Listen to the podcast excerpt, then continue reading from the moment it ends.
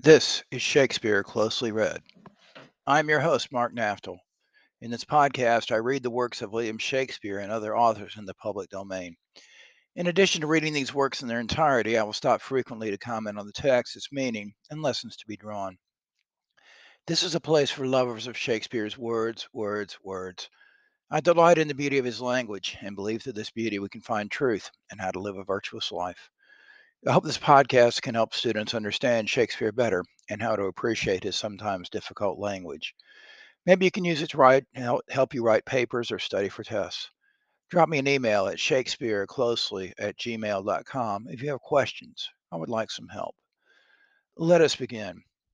Last time in Henry IV, Part 1, uh, we saw more interchanges between Prince Hal and Falstaff and the king, Henry IV, has summoned Prince Hal, um, presumably to help um, deal with the growing rebellion against Henry IV. And Falstaff suggested um, that they they play the interchange between Henry and, and Prince Hal um, there had been talk earlier for an extempore, extempore or something like that. Uh, apparently, they would they would make up plays and so forth. This is a means of entertainment. This is going to be entertainment, but it begins to take on a serious edge. Uh, we um, we just began this last time, and so let's pick up where uh, um, where Falstaff as Henry IV addresses uh, Prince Hal or Harry as he plays himself. Falstaff. Harry, I do not only marvel thou spendest thy time, but also how thou art accompanied. For though the, the camomile, the more it is trodden on, the faster it grows, so youth, the more it is wasted, the sooner it wears. That thou art my son, I have partly thy mother's word, partly my own opinion, but chiefly a villainous trick of thine eye, and a foolish hanging of thy nether lip that doth warrant me. Okay, so Falstaff is making fun of both Harry and how he looks, and uh, and also his father, uh, Henry IV. Also a little bit of a slur on uh, on Henry's uh, Henry's mother. If thou then be son to me, here lies the point. Why being son to me art thou so pointed at? Shall the blessed Son of Heaven prove a mitcher and eat blackberries? A question not to be asked. Shall the Son of England prove a thief and take purses? A question to be asked. Um, okay, so uh, there's a bit of a play there, of course, on Henry IV's own stealing of the crown and uh, and Prince Hal's reputation, um, pretty much self put on that he is a, a robber, a, a common robber. There's a thing, Harry, which thou hast often heard of, and is known to many in our land by the name of pitch. This pitch, as ancient writers do report, doth defile, and so doth the company thou keepest. Okay, so pitch there is a tar, a black substance that, that clings to one. This has also connotations of, of going to hell. Um, okay, back to the text. For Harry, now I do not speak to thee in drink, but in tears, not in pleasure, but in passion, not in words, but in woes also. And yet there is a virtuous man whom I have often noticed noted in thy company, but I do not know his name. Okay, Falstaff there is going to start speaking about himself. Prince, what manner of man and it like your majesty? Falstaff as king. A goodly, portly man of faith, uh, and a, a, corpulent. That is, uh, Falstaff admits that he's fat. Of a cheerful look, a pleasing eye, and a most noble carriage, and does I think his age some fifty, or by the lady inclining to threescore. Okay, so Falstaff's old, uh, probably older than 60, which is the three score. And now remember me, his name is Falstaff. If that man be should be lewdly given, he deceiveth me. For Harry, I see virtue in his looks. If then the tree may be known by the fruit, as the fruit by the tree, then peremptorily I speak it. There is virtue in that Falstaff. Uh, him, him keep with, the rest banish. And tell me now, thou naughty varlet, tell me where thou hast been this month. Prince. Dost thou speak like a king? Dost thou stand for me, and I'll play my father? Falstaff rising. Depose me? Well, uh, or let me start again. Falstaff rising. Depose me, if thou dost it half so gravely, so majestically, both in word and matter. Hang me up by my by the heels for a rabbit sucker or a poulter's hare. Prince sitting down. Well, here I am set. Falstaff, and here I stand. Judge, my masters. Prince as king. Now, Harry, whence come you? Falstaff as prince. My noble lord, from Eastcheap. Prince as king. The complaints I hear of thee are grievous. Falstaff. S'blood, my lord, they are false. Nay, I'll tickle you for young prince of faith. Prince as king. Swearest thou, ungracious boy, henceforth ne'er look on me? Thou art violently carried away from grace. There is a devil haunts thee in the likeness of an old fat man. A ton of man is thy companion. Why dost thou converse with that trunk of humours, that bolting hutch of beastliness, that swollen parcel of dropsies, that huge bombard of sack, that stuffed cloak bag of guts, that roasted Manningtree ox, the put with pudding in his belly, that reverend vice, that grey iniquity, that father ruffian, that vanity in years. Okay, so um, uh, Hal is uh, lambasting Falstaff, um, but remember Hal is is playing the king. Back to the text. Wherein is he is he good but to taste sack and drink it? Wherein neat and cleanly but to ca- carve a capon and eat it? Wherein cunning but in craft? Wherein crafty but in villainy? Wherein villainous but in all things? Wherein worthy but in nothing? Okay, we see the rhetorical device Shakespeare frequently uses there with the, the comparison of one thing running to another. Here we have uh, um, good, but to taste sack, neat and cleanly, but to carve a chicken. We're in cunning, but in craft.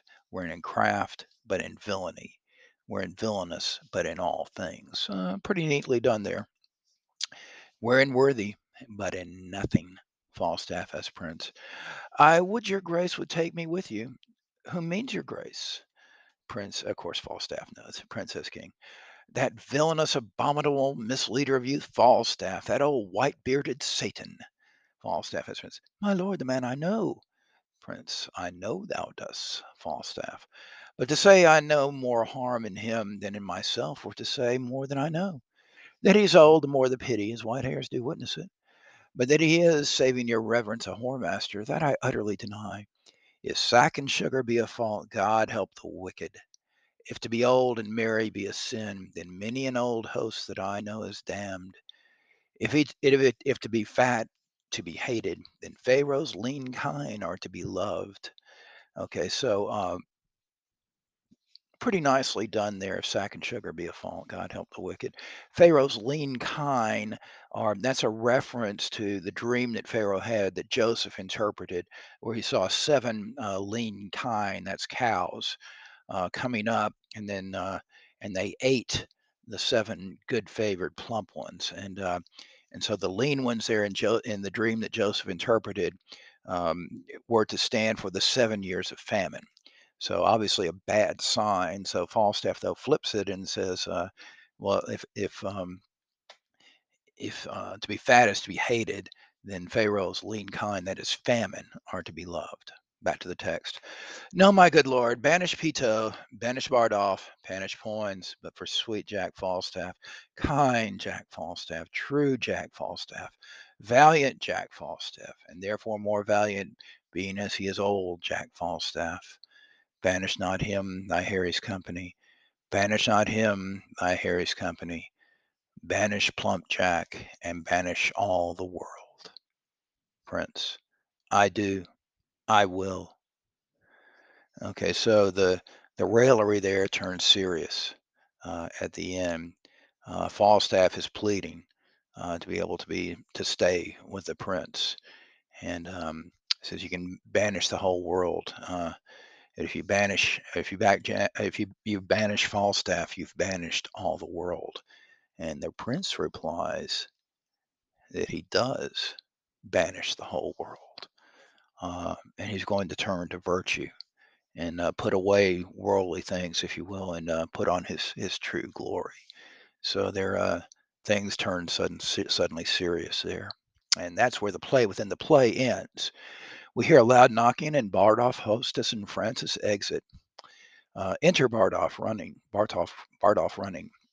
Bardolph. Oh, my lord, my lord, the sheriff with the most monstrous watch is at the door. Falstaff. Out, you rogue, play out the play. I have much to say in the behalf of that Falstaff. Okay, so Falstaff wants to go on and uh, continue to plead uh, with Hal, uh, who's playing the king, but really with Hal in earnest, um, that uh, that he not be banished from him. Enter the hostess. Oh, Jesu, my lord, my lord. Prince. Hi, hi, the devil rides upon a fiddlestick. What's the matter? Hostess. The sheriff and all the watch are at the door. They are come to search the house. Shall I let them in? Falstaff. Dost thou hear, Hal? Never call a true piece of gold a counterfeit. Thou art essentially made without seeming so. Prince. And thou a natural coward without instinct. Okay, there again, the, the reminding of, of what Falstaff said that it, by instinct uh, he would not he would not strike at the true prince. Uh, Falstaff, I deny your major if you will deny the sheriff so. If not, let him enter. If I become not a cart as well as another man, a plague on my bringing up. I hope I shall, soon as I hope I shall as soon be strangled with a halter as another. Prince standing. Guide thee behind the arras, the rest walk up above. Now, my masters, for true face and good conscience both which I have had, but their date is out, and therefore I'll hide me. Okay, so he lets Falstaff uh, hide behind the arras. Again, that was a device used frequently in uh, in Hamlet, and here we see it again. The rest he told to, leave, but he wanted, for some reason, the prince wanted Falstaff to hear what was going on. Um, and Hal says, Now my master's for a true face and good conscience. So he's going to have to try to deceive the sheriff, but he, he's looking for a true face and good conscience. And Falstaff replies that at one point he had, he, Falstaff, had a true face and good conscience, but their, uh, their date is out. In other words, he can't do it anymore. Therefore, I hide me. He hides. Prince calling the sheriff. All but the prince and, and Peto exit. Enter sher- sheriff and the carrier. Prince. Now, Master Sheriff, what is your will with me? Sheriff. First pardon me, my lord. A hue and cry hath followed certain men unto this house. Prince. What men? Sheriff. One of them is well known, my gracious lord, a gross fat man, as fat as butter. Uh, Prince. The man I do sure is not here, for I myself at this time have employed him. And Sheriff, I will engage my word to thee, that I will by tomorrow dinner time send him to answer thee or any man for anything he shall be charged withal. And so let me entreat you leave the house. Sheriff. I will, my lord. There are two gentlemen have in this robbery lost three hundred marks. Prince. It may be so. If he have robbed these men, he shall be answerable. And so farewell. Good night, my noble lord. Prince. I think it is good morrow, is it not? Indeed, my lord, I think it be two o'clock. He exits with the carrier. So um, Hal says that um, and he uh, admits that he knows Falstaff, but says he'll send him along, and if he's done wrong, that uh, uh, that he'll answer, that he uh, Falstaff will answer for it. And uh, we find out it's two o'clock in the morning uh, from the sheriff, Prince. This oily rascal is well known as Paul's. Go call him forth. Peto Falstaff, fast asleep behind the arras and snorting like a horse. That's uh, snoring. Uh, Prince. Hark how hard he fetches breath. Search his pockets. He searches his, po- his pocket and findeth certain papers. What hast thou found? Peto. Nothing but papers, my lord. Prince. Let's see what they be. Read them. Peto reads.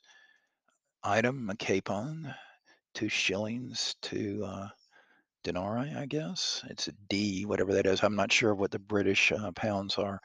Uh, item sauce, four item sack, two gallons, five shillings. Item anchovies and sack after supper, two shillings. Item bread, uh, ob. I guess that means uh, nothing. Prince, oh, monstrous. But one half penny worth of bread, this intolerable deal of sack. What is there else? Keep close. We'll read it more advantage. There, let him sleep till day.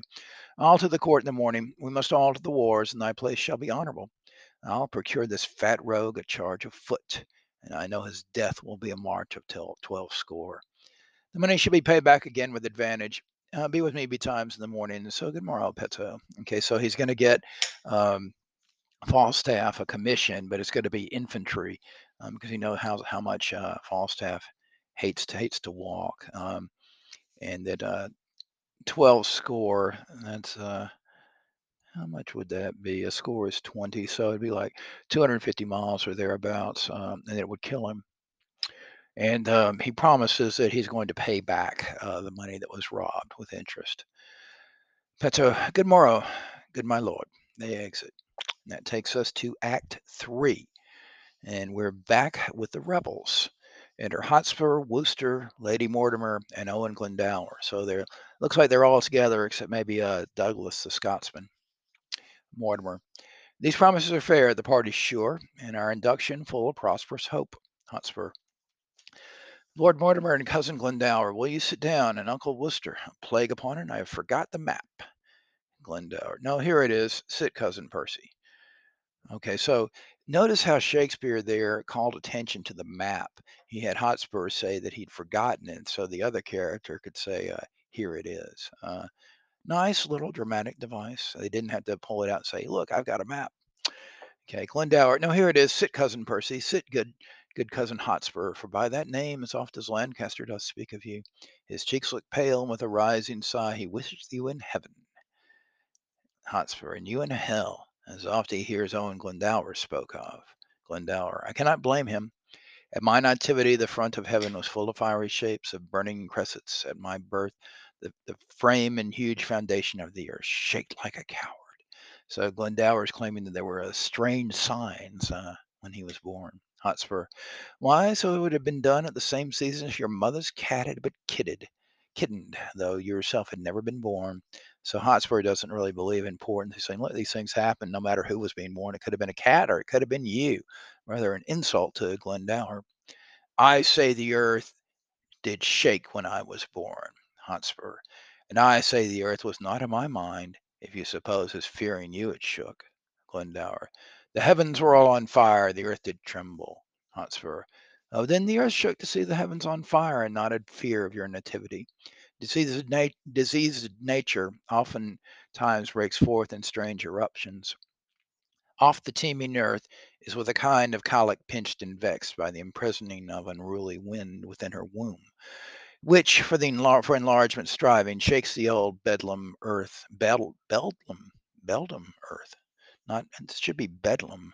I don't know if that's a misprint in this text I'm looking from, or maybe uh, Hotspur didn't know it, and uh, Shakespeare's making a little fun of him. It's spelled in this text B E L D A M. Uh, we use the word bedlam still for like um, chaos or something like that. It comes from um, the hospital for the insane in London, which was called Bethlehem, and over time it became corrupted to Bedlam. But here it's Beldam.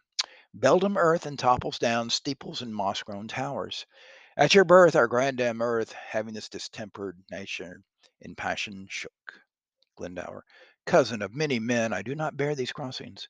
Give me leave to tell you once again that at my birth the front of heaven was full of fiery shapes. The goats ran from the mountains, and the herds were strangely clamorous to the frighted fields. These signs have marked me extraordinarily, and all the courses of my life do show I am not in the roll of common men. Where is he living, clipped in with the sea that chides the banks of England, Scotland, Wales, which calls me pupil or hath read to me? And bring him out that is but woman's son, can trace me in the tedious ways of art, and hold me in pace in deep experiments. Uh, So Glendower continues to to claim that he's a no ordinary man, Hotspur. And Hotspur's so proud, I don't think he's going to put up with this. Hotspur, I think there's no man speaks better Welsh. I'll to dinner.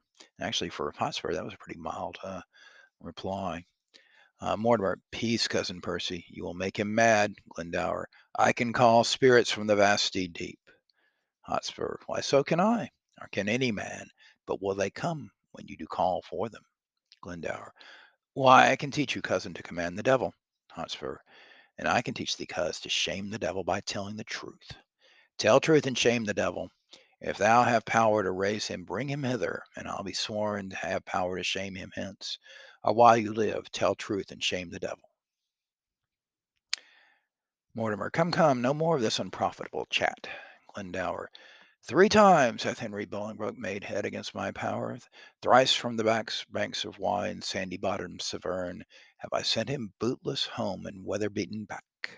Hotspur, home without boots and in foul weather too. How scapes he uh, he how scapes he Oggs in the devil's name? Glendower, come, here's the map. Shall we divide our right according to our threefold will retain? Mortimer, the archdeacon hath divided it in three limits very equally. Okay, so they're going to go ahead and divide out the kingdom when they uh, haven't even won a battle yet. Um, England from Trent to Severn, hitherto by south and east is to my part assigned. All westward Wales beyond the Severn's shore, and all the fertile land within that bound to Owen Glendower. And dear cuz to you, the remnant northward lying off from Trent and our indentures tripartite are drawn, which being sealed interchangeably, a business that this night, night might execute. Tomorrow, cousin Percy, you and I, and my good lord of Worcester shall will set forth to meet your father in the Scottish power as appointed us at Shrewsbury. My father Glendower is not yet ready yet, shall I need your help these fourteen days. To Glendower. Within that space you may have drawn together your tenants, friends, and neighboring gentlemen. Glendower. A shorter time shall send me to your lords, and in my conduct shall your ladies come, from whom you now must steal and take no leave, for there will be a world of water shed upon the parting of your wives and you. Okay, so that's going to be tears. He calls it a world of water. Hotspur looking at the map. Methinks my moiety uh, north from Burton here in quantity equals not one of yours. Okay, that's uh, his share in the kingdom as moiety. See how this river comes me cranking in and cuts me from the best of all my land, a huge half moon, a monstrous can- cantle out. I'll have the current in this place dammed up, and here the smug and silver trench shall run in a new channel, fairly and evenly. It shall not win, win, wind with such deep indent to rob me of so rich a bottom here. Okay, so Hotspur is going to change the course of the river so his share will be greater. Glendower, not wind it shall, it must. You see it doth. Mortimer to Hotspur, Hotspur, yea, but mark how he bears his course and runs me up. With like advantage on the other side, gelding the opposed continent as much as, as the other side takes from you. Worcester, yea, but a little little chain charge will trench him here, and on this north side win this cape of land, and how he runs straight and even. Hotspur, I'll have it so. A little a little charge will do it. Glendower, I'll not have it altered. Hotspur, will not you? Glendower, no, nor you shall not. Hotspur, Spur, who shall say me nay? Why, that will I. Hotspur, let me not understand you then. Speak it in Welsh. Glendower, I can speak English word as well as you, for I was trained up in the English court, where being but young, I, I framed to the harp many an English ditty lovely well, and gave the tongue a helpful ornament of virtue that was never seen in you. So, um, uh, Glendower saying that Hotspur is sort of an insulting uh, fellow. Uh, the Welsh have always been noted for their musical ability, still are today. Hotspur. Marian, I'm glad of it with all my heart. I'd rather be a kitten and, and cry mew than one of these same meter ballad mongers. I'd rather hear a brazen candlestick, candlestick turned, or a dry wheel grate on the axle tree, and that would set my set my teeth nothing on edge, nothing so much as mincing poetry. Tis like the forced gait of a shuffling nag. Glendower, come, you shall have Trent turned. Hotspur, I do not care. I'll give thrice so much land to any well-deserving friend, but in the way of bargain, mark, mark you me, I'll calve on the ninth part of a hair. Are the indentures drawn? Shall we be gone? So uh, uh, Hotspur is saying um, that uh, he'd be generous and give everything away to a friend, but uh, when it's a matter of negotiation, um, he will uh, he will haggle to the end of the, on time on the smallest thing, cavale on the ninth part of a hair. Glendower.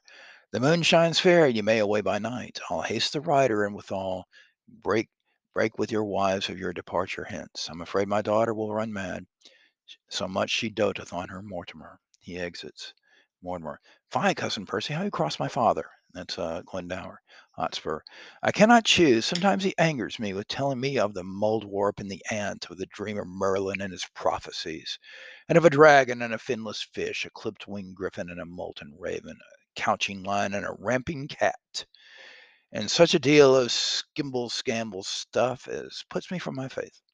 Okay, so Hotspur's saying he's had it with uh, Glendower's um, talk of all the natural portents and Merlin, uh, the magician, of course, from King Arthur. And uh, he sort of, Hotspur sort of uh, scrambles, if you will, uh, calls it a couching lion and a ramping cat. It's usually a ramping lion and a couching uh, cat. I'll tell you what, he held me last night at least nine hours in reckoning up the several devils' names that were his lackeys. Okay, so um, Glendower's claiming that he can get all the demons to do his will and he has names for them. I cried, hmm, and uh, well, go to, but marked him not a word. Oh, he is as tedious as a tired horse, a railing wife, worse than a smoky house. I'd rather live with cheese and garlic and a windmill, far than feed on cates and have him taught to me in any summer house in Christendom. Mortimer. In faith, he is a worthy gentleman, exceeding well, exceedingly well read and profited in strange concealments, valiant as a lion, and wondrous affable, as bountiful as the mines of India. Shall I tell you, cousin, he holds your temper in a high respect and curbs himself even of his natural scope when you come across his humor. Faith, he does. I'll warrant you that man is not a lie might so have tempted him as you have done without taste of danger and reproof. But do not use it oft, let me entreat you. So Mortimer is saying that Glendower actually put up with a lot from uh, from Hotspur that he wouldn't from normal men, but then he uh, he asked him, please don't do it anymore. Worcester to Hotspur. In faith, my lord, you are too wilful blame, and since your coming hither have done enough to put him quite beside his patience. You must needs learn, Lord, to amend this fault, though sometimes it shows greatness, courage, blood. That's the dearest, and that's the dearest grace it renders you. Yet oftentimes it does present harsh rage, defective manners, want of government, pride, haughtiness, opinion, and disdain, the least of which, haunting a noble man, looseth men's hearts and leaves behind a stain upon the beauty of all parts besides, beguiling them common commendation. Hotspur. Well, I'm schooled. Good manners be your speed. Here comes our wives, and let us take our leave. So uh, Glendower said he was going to send them away or let them go away without seeing them, but here they come. Enter Glendower with the ladies. Mortimer, this is a deadly spite that angers me. My wife can speak no English. I know Welsh. Glendower, my daughter weeps. She'll not part with you. She'll be a soldier too. She'll to the wars. Mortimer, good father, tell her that she and my aunt Percy shall follow in your conduct speedily. Glendower speaks to her in Welsh, and she answers him in the same. Glendower, she is desperate here, a peevish, self-willed harlotry, or one that no persuasion can do upon. The lady speaks in Welsh. Mortimer, I understand her looks. That pretty Welsh which thou pourest down from those swelling heavens, I am too perfect in. But for shame in such a parley should I answer thee. And she again speaks in Welsh, and they kiss. I understand thy kisses, and thou mine. And that's a feeling disputation, but I will never be a truant love till I've learned thy language, for thy tongue makes Welsh as sweet as ditties highly penned, sung by a fair queen in a summer's bower, with rav- ravishing division to her lute. Okay, so a little bit interesting to me there that um, uh, Mortimer says that her Welsh, um, it sounds as beautiful as like what a queen would have in a summer bower. We heard before that uh, Percy um, sort of flip that image, or maybe Mortimer's flipping it here, um, where he said he'd rather be uh, anywhere um, than than listen to Glendower, including in a fine summer house. Mortimer.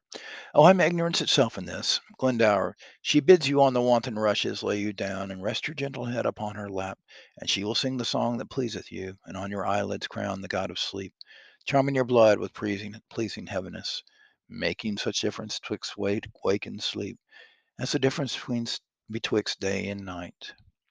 The hour before the heavenly harness team begins his golden progress in the east. With all my heart I'll sit and hear her sing, by that time will our book, I think, be drawn. Glendower, do so. And those magicians, musicians that shall play to you, hang in the air a thousand league from hence, and straight they shall be here, sit and attend. So uh, Glendower says he's going to um, send uh, uh, spiritual musicians, I think. Hotspur, come, Kate, thou art perfection in lying down. Come quick, quick, that I may lay my head in thy lap. Lady Percy, go you giddy goose. The music plays. Hotspur. Now I perceive the devil understands Welsh, and 'tis no marvel he is so humorous. Our lady, is a good music- musician, Lady Percy. Then should you be nothing but musical, for you all together gathered my humours. Lay still, you thief, and hear the lady sing in Welsh. Hotspur. I'd rather hear my lady, my bra- my brack howl in Irish. Uh, Lady Percy. Would thou have thy head broken, Hotspur? No, then be still. Neither 'tis a woman's fault. Now God help thee to the wash lady's bed. What's that? Peace, she sings. And here the lady sings a Welsh song. So they go on like this for a little while. I'll read it next time because this is probably a good place to stop. So until next time, adieu.